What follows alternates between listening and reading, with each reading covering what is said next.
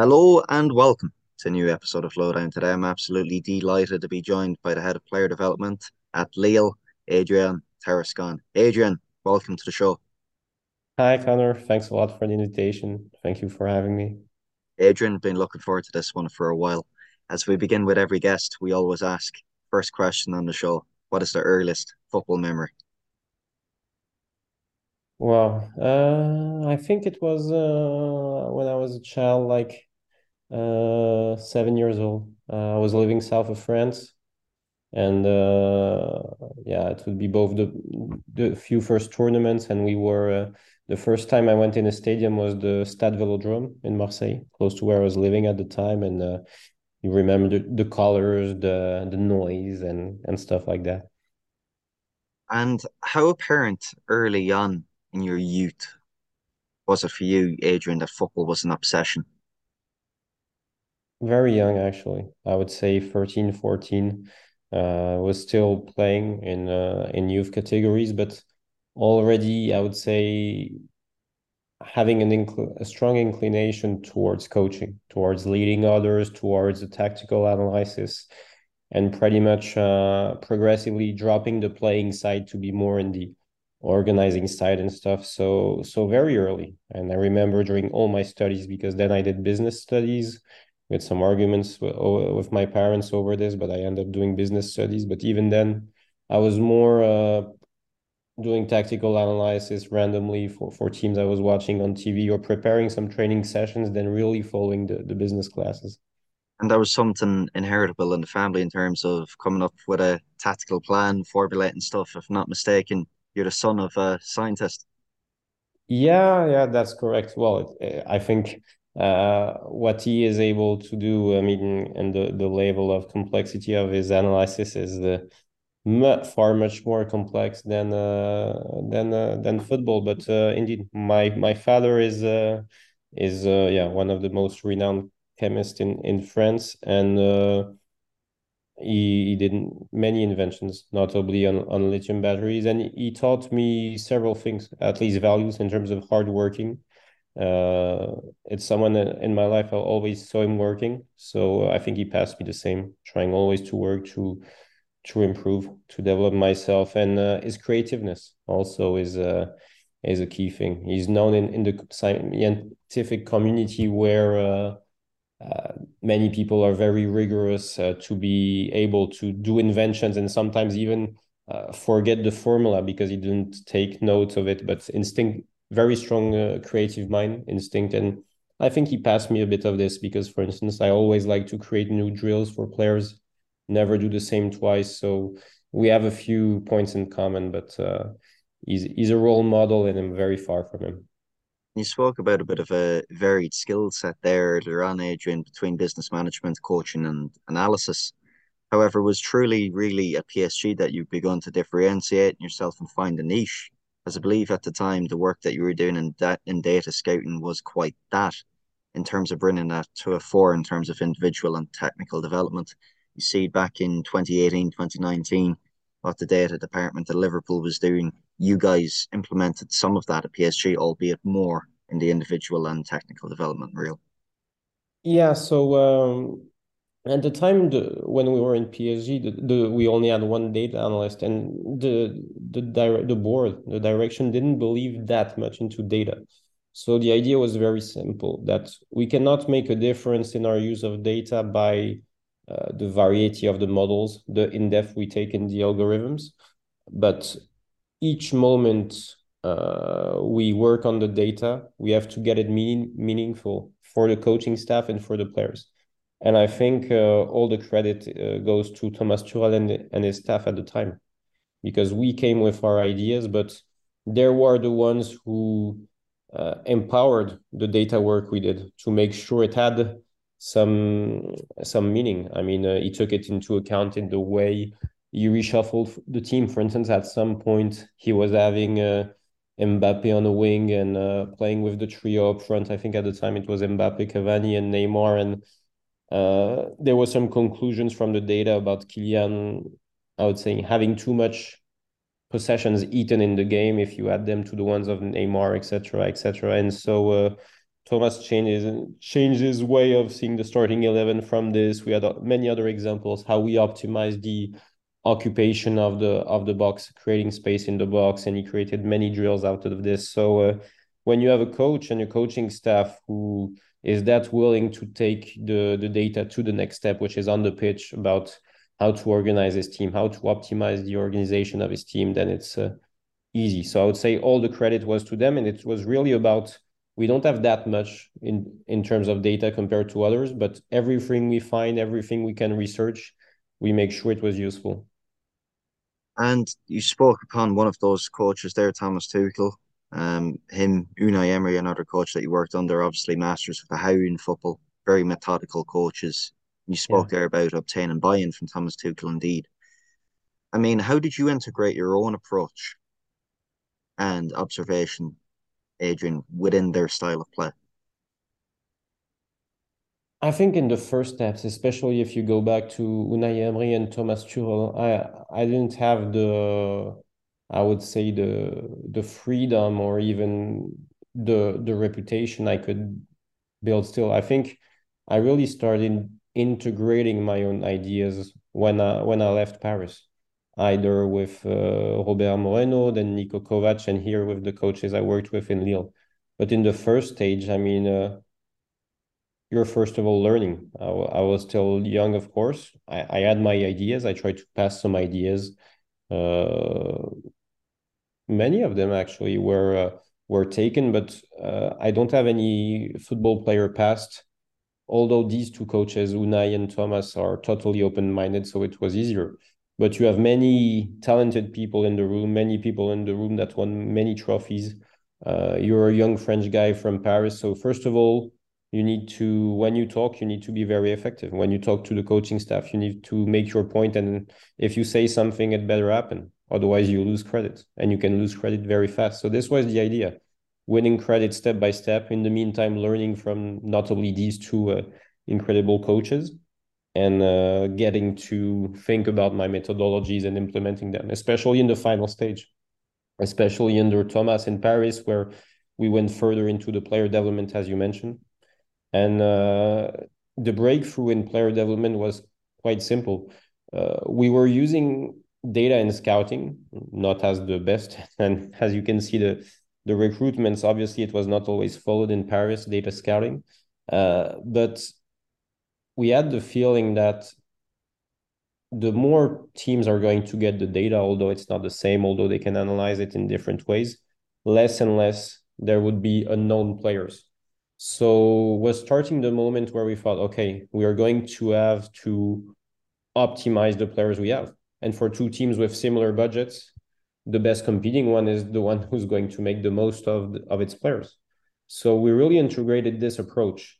And uh, there was an opportunity to integrate it, which was that at the time PSG had problems with financial fair play.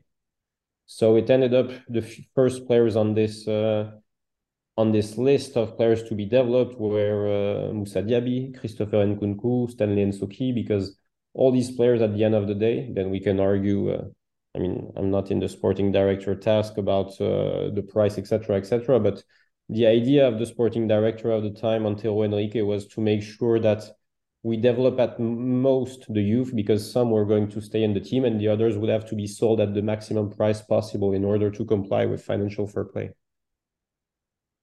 And I'll bring you back to the very start of that conversation, Adrien. You spoke about process of attaining credibility. Now, there's a lot of people yeah. that listen to the show as well, aspiring analysts that want to make the jump that you did.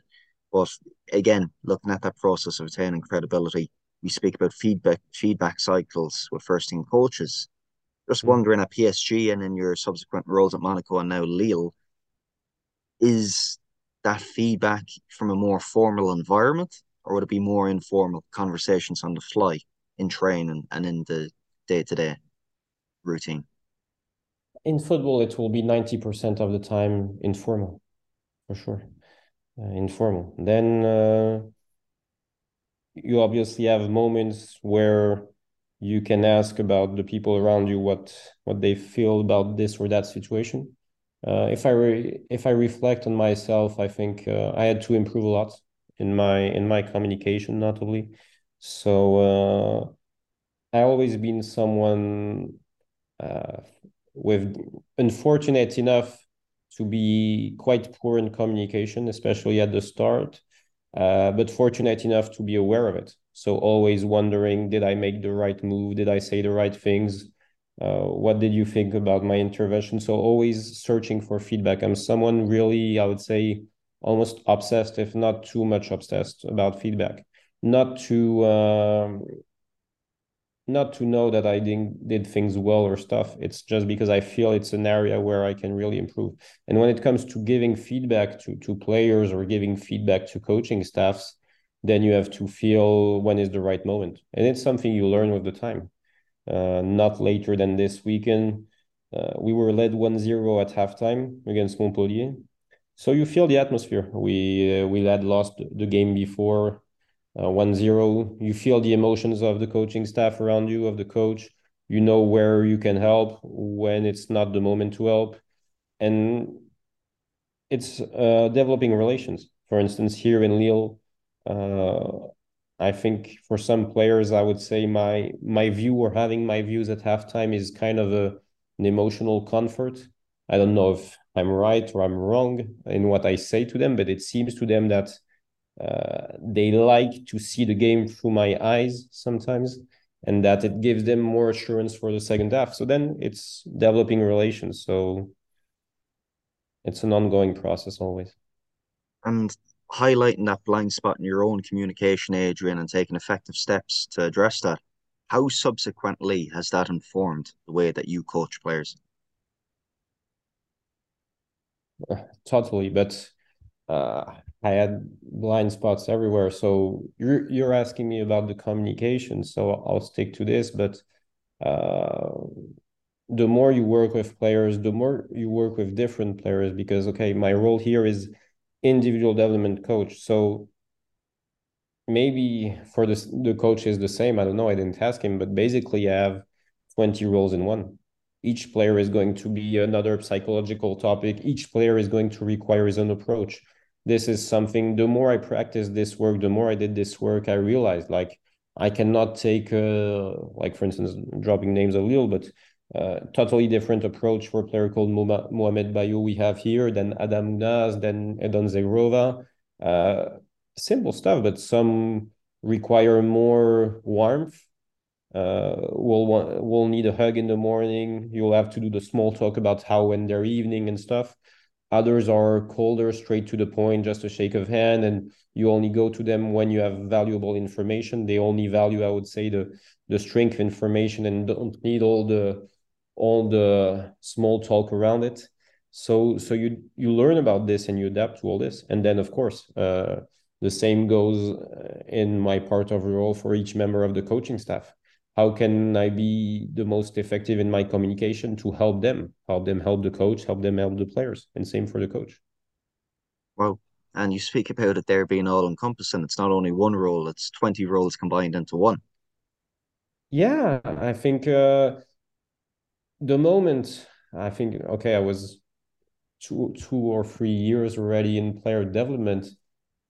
I had to realize that um, I was a lot, you know, trying to improve my methodologies, my processes, and I think it's something I did. But until the point you realize in player development, you're not it. It's human material. You're not going to apply a canvas and replicate, replicate, replicate.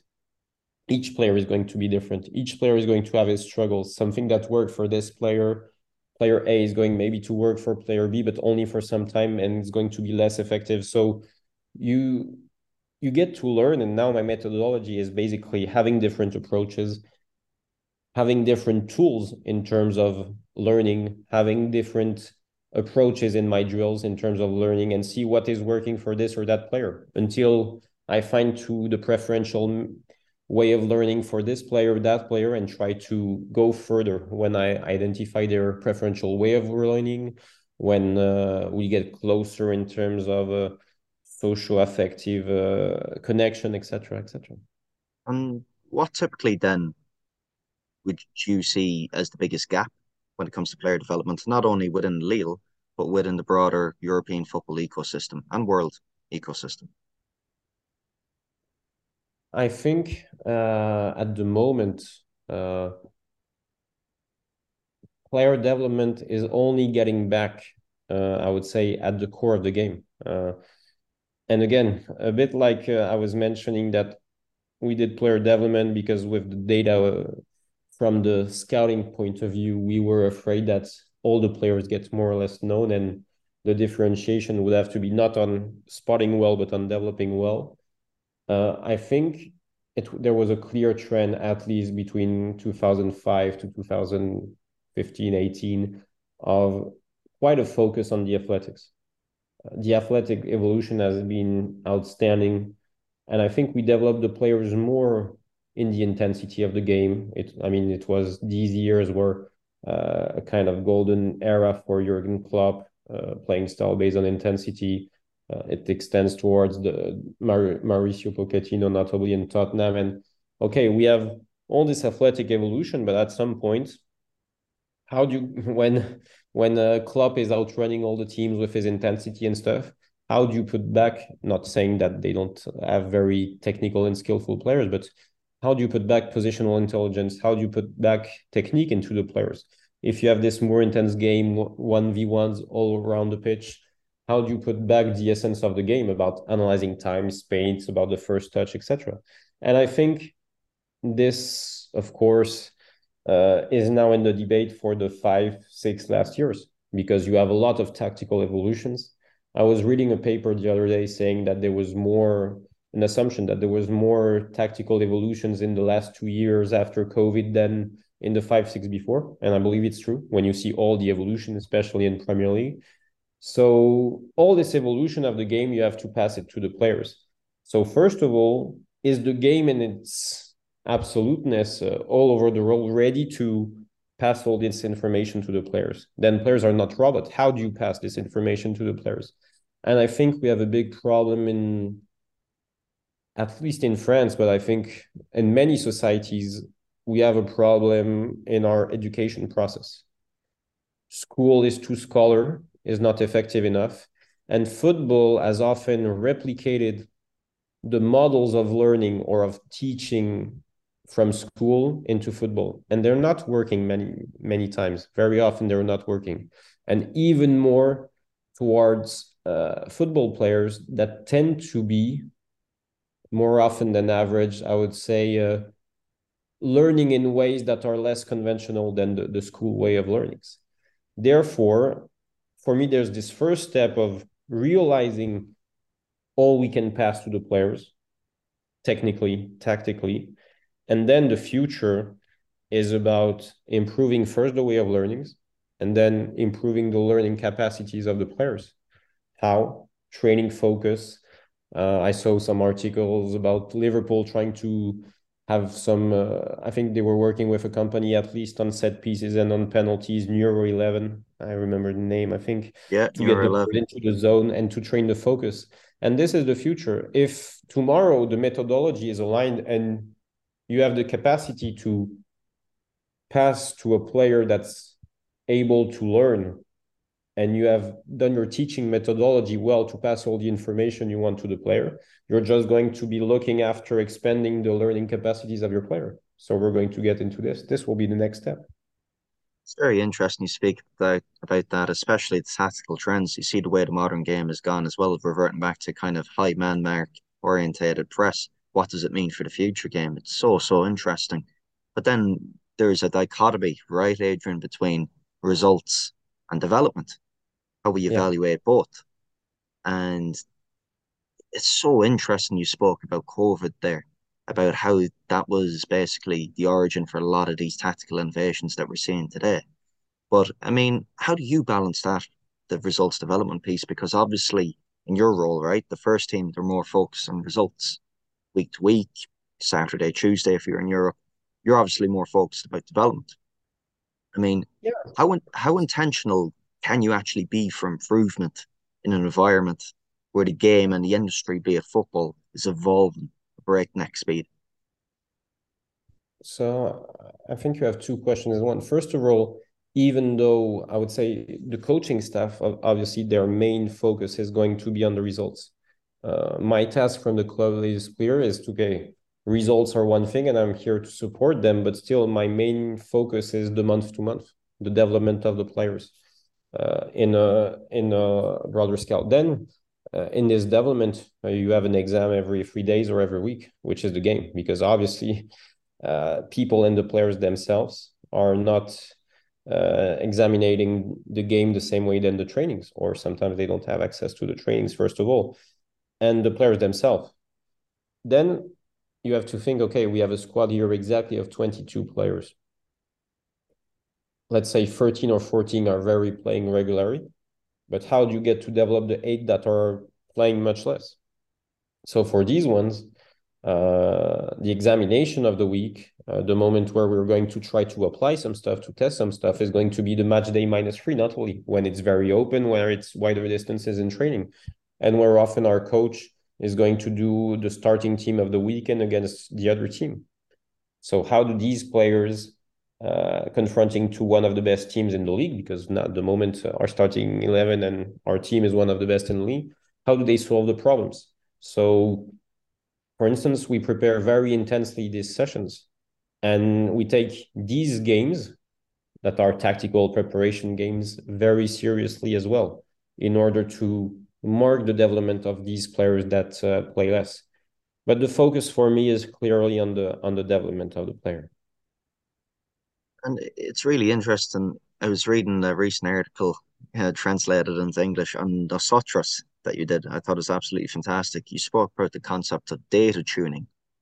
Now, yeah. my question for you in relation to that is obviously you're working on the development of a good few players here. I mean, is the consensus coming from first team management? Is it coming from the sporting director in terms of right, we need to improve this player for first team purposes, we need to improve this player for player trading purposes? Or is it just at the coaching at the coach's behest? No, so it was never in, in Lille, it was never that direct because so we don't have a sporting director. The president is both CEO and, and I would say sporting director. But here we have a president who is very, I would say, focused on, on winning games. Winning games for him is the best marketing tool. It what allows you to sell uh, sell jerseys, to uh, to fill your stadium, and to and to sell players and to promote them. Uh, that's one thing. Then it's true that even in Lille, with some players, we went far enough when you feel there is going to be, I would say, a market or you know they're going to be on the market and there are some details you cannot ignore. And obviously, it's very often players that you want to put on the market in the Premier League because Premier League clubs are much more careful on the data than other clubs. Uh, so obviously, you're going to sometimes give some advice to the players to upgrade some metrics uh, of their uh, of their radars of their of their data. And they're look, going to look nicer in the data at least maybe not for a from a data analyst precise view but from a broader view from what a sporting director would look at on the data they will look much nicer. And not by changing their game simply by giving them some advice uh, about which areas should you progress in priority giving them and this is in the full package of player development we have here giving them a risk reward approach finding the best passing probability percentage to reach the to reach the highest efficiency zones. So this is the idea. Then, uh, when I was hired in Monaco, it was much more, I would say, aggressive in the way that it was clearly a trading model. You're here to develop players to try to maximize the sell. And when you want to maximize the sell, if you want to get the extra million, so uh, you will have in the end to optimize the data. And actually, uh, when, for instance, some players like Aurélien Tchouameni were scouted by Liverpool, that is known to be, I would say, extens- extensively uh, data scouting, it was kind of a pride because uh, we worked a lot uh, on on that. But it's also the merit of the player. If you take a player like Tchouameni, uh, every five week cycle, he was asking for his progression on some key metrics. He understood for the position what were his key metrics. He was always looking forward Uh, how we can improve defensively, what were the KPIs to improve defensively, etc., etc. and he had he had very good ability to translate the KPIs in how during the game can I use my qualities to maximize these KPIs. For instance, ball progression. He's a tremendous player. Just when he recovers the ball, first pass vertical to break lines. And he has many progressive meters by the pass just in the offensive transition moment. I recover and I launch the first pass vertical. It's the work we we did together, but not only. It's an outstanding player again to translate the KPI into how you can maximize this KPI in the pitch. And some players have the ability to do it, others no. It's very interesting. I mean, it seems to me that players like Tchouameni were aware at Monaco that it was a player trading model. You know, I'm starting to think, how does that affect really the relationship with data? Because it's kind of cool in a way. In one way, it seems to gamify the process of player development. I get what you mean. Like for me, data is is essential because for a very long time we have just been and it's okay, but saying subjectively, okay, this player is improving, this player is improving, but sometimes when you look at the data, you realize that not so much. But then also you have always to to put some nuance into the data because uh, in the data context is everything. So uh, the team style has an impact. Uh, everything can have an impact. I mean, the global the global trend of performance is going to have a huge impact on the individual performance data. This is something I realized doing data tuning. Like sometimes your player is kind of performing well, but the team is having a shit day. So the team is he is not going to be able to score his ambitions before game because, for instance, if I take the same example as Tchouameni, we had three approaches. Like first, so we start before the game, we try to identify to guess what is going to be the context of the game. Is it a game where you're going to be able to score a lot on your offensive metrics, defensive metrics, or is it going to be an overall game when you can, where you can perform on both? And then for each scenario, we had some scores. Like for instance, okay, if it's an offensive game, we believe you're going to have a lot of chances. You know, you need to be at 13 to 14 deep progressions today because we want you to be seven in average. But uh, in the games we were suffering in Nice and stuff, you only did two because you were very good recording in uh, defensive regains, etc. So uh, for the players, it's understanding the context of each game, being humble because at the end of the day, it's a collective sport. Uh, we're not like the players when they're, they're on the pitch, they're not counting their progressive passes or something. I mean, with the intensity of the game, you're just thinking about football. But it's just about understanding how is the game and what you can give to the game. And then, of course, you try to get some evolutions on the metrics.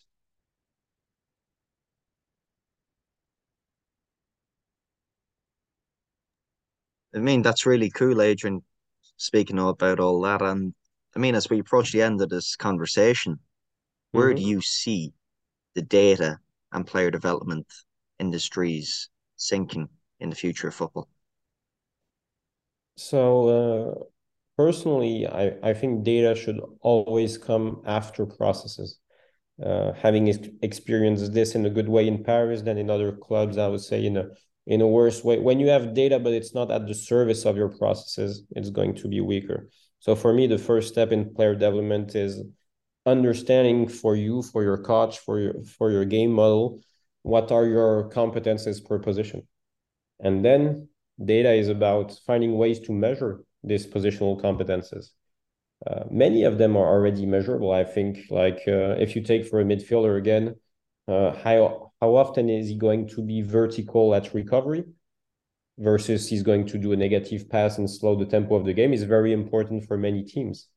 Uh, how often is he going to be able to do a ball drive at recovery the same like a ball drive superior to 10 meters is going to be important then there's other metrics which are yet to code better because the more the game is intense the more you get into relations of areas but also identifying the press. For instance for a fullback or center back is the pressure of the center back coming from the inside from the outside? How do you solve this? This is something eminently at the moment technical tactical and I didn't find a, a way yet to translate it into data. So I think research is going to develop on this and and some people might find a way to make sure that we have all the time more positional competences translated into data. And if we have this, it will make player development more efficient. It would make, because for me, there's a clear relation between player development and scouting. It will make scouting also more efficient, always in the ambition to address which players are both today able of having a better, I would say, understanding of the game, reading of the game, and the players who can be developed to having this reading of the game. This is the core of scouting. And it's really interesting because if you look at your whole career as an arc to date, you can call this period of your career as serving quite a rigorous apprenticeship, working with coaches no less than Unai Emery, Thomas Tuchel, Christophe Galtier, yeah.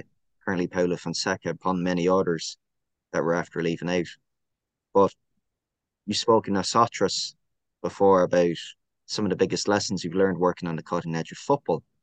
And you spoke about there's no universal truth, only one's own path. I agree. Uh, well, I agree with myself. A bit strange, but uh, yeah, it's true. I said this. Uh, after after approximately ten years working with so many visions, it's true that I think uh, I, I don't have the count now, but it's seven or eight coaches in ten years of football. So uh, I cannot say all had the same view, but I, I'm totally convinced that uh, uh, process are important, but then no no view or no idea is going to be better than than the other one. Uh, each coach has his method. Most of the best coaches in the world have many points in common, but it's true that uh, you have to be very humble because sometimes it's also a matter of moment. I mean, uh, something working for a coach would have not worked six months ago because the players, because the club, because etc. I mean, on the pitch, we know the interactions, we know how complex the game is, but off the pitch also. The locker room, the staff, the club in its general, uh, the collaboration, uh, sometimes competition with sporting director, president, etc., etc. It's extremely complex in football to get everyone aligned into the same objective. So everything is going to matter, and this complex environment I think the most important is to get everyone in order, having your your locker room in order, and then whatever the idea is, if you're able to defend your game model, to teach it well, you can have results. But the key thing is having a clear paradigm, having a clear vision, first of all. Sounds like there's no golden key or silver bullet, no one size fits all philosophy. I've having worked now in three clubs and also with kind of some turnovers with players. You cannot underestimate the impact of a locker room. Uh, here we have a totally different locker room, for instance, in Lille this year with, I think, uh, eight arrivals and six departures than last year. It's a totally different context. Not better, not worse, but totally different. And you cannot, what would have worked last year is not going to work this year with a different locker room. Point.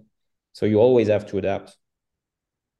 And Adrien, this has been a podcast I've really enjoyed. Thank you for so much for coming on. But before we close, I mean, obviously you've enjoyed quite the illustrious apprenticeship thus far.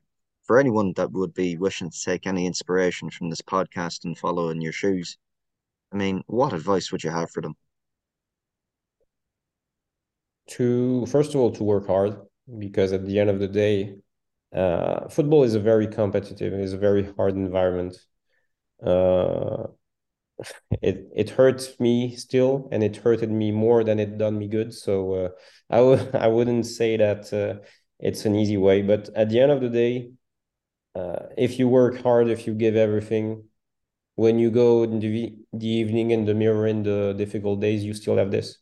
You still have the pride of having gay having given everything you could and this is important. And then the second thing it's about network. Find a mentor find a sponsor find find someone who can uh, help you grow because it's very very difficult. And uh, maybe i'm a counterexample on this but uh, if i should give an advice uh, to the egocentric and individualistic me of 10 years ago don't think you should go alone because you're good. Accept how the way it works. It's a network uh, sport. Uh, find a mentor, someone who can sponsor you and let you grow in one club and stuff. This is an advice I've given. Find find the right sponsor because uh, I managed to do some road. Uh, I don't know if it's a good path or not. Uh, being more in a alone approach without mentorship and stuff, but it's very hard. So I don't recommend following the same path. I don't think it's the most successful one. Fantastic. Adrien, thank you so much for coming on the show. Thank you, Conor, for inviting me.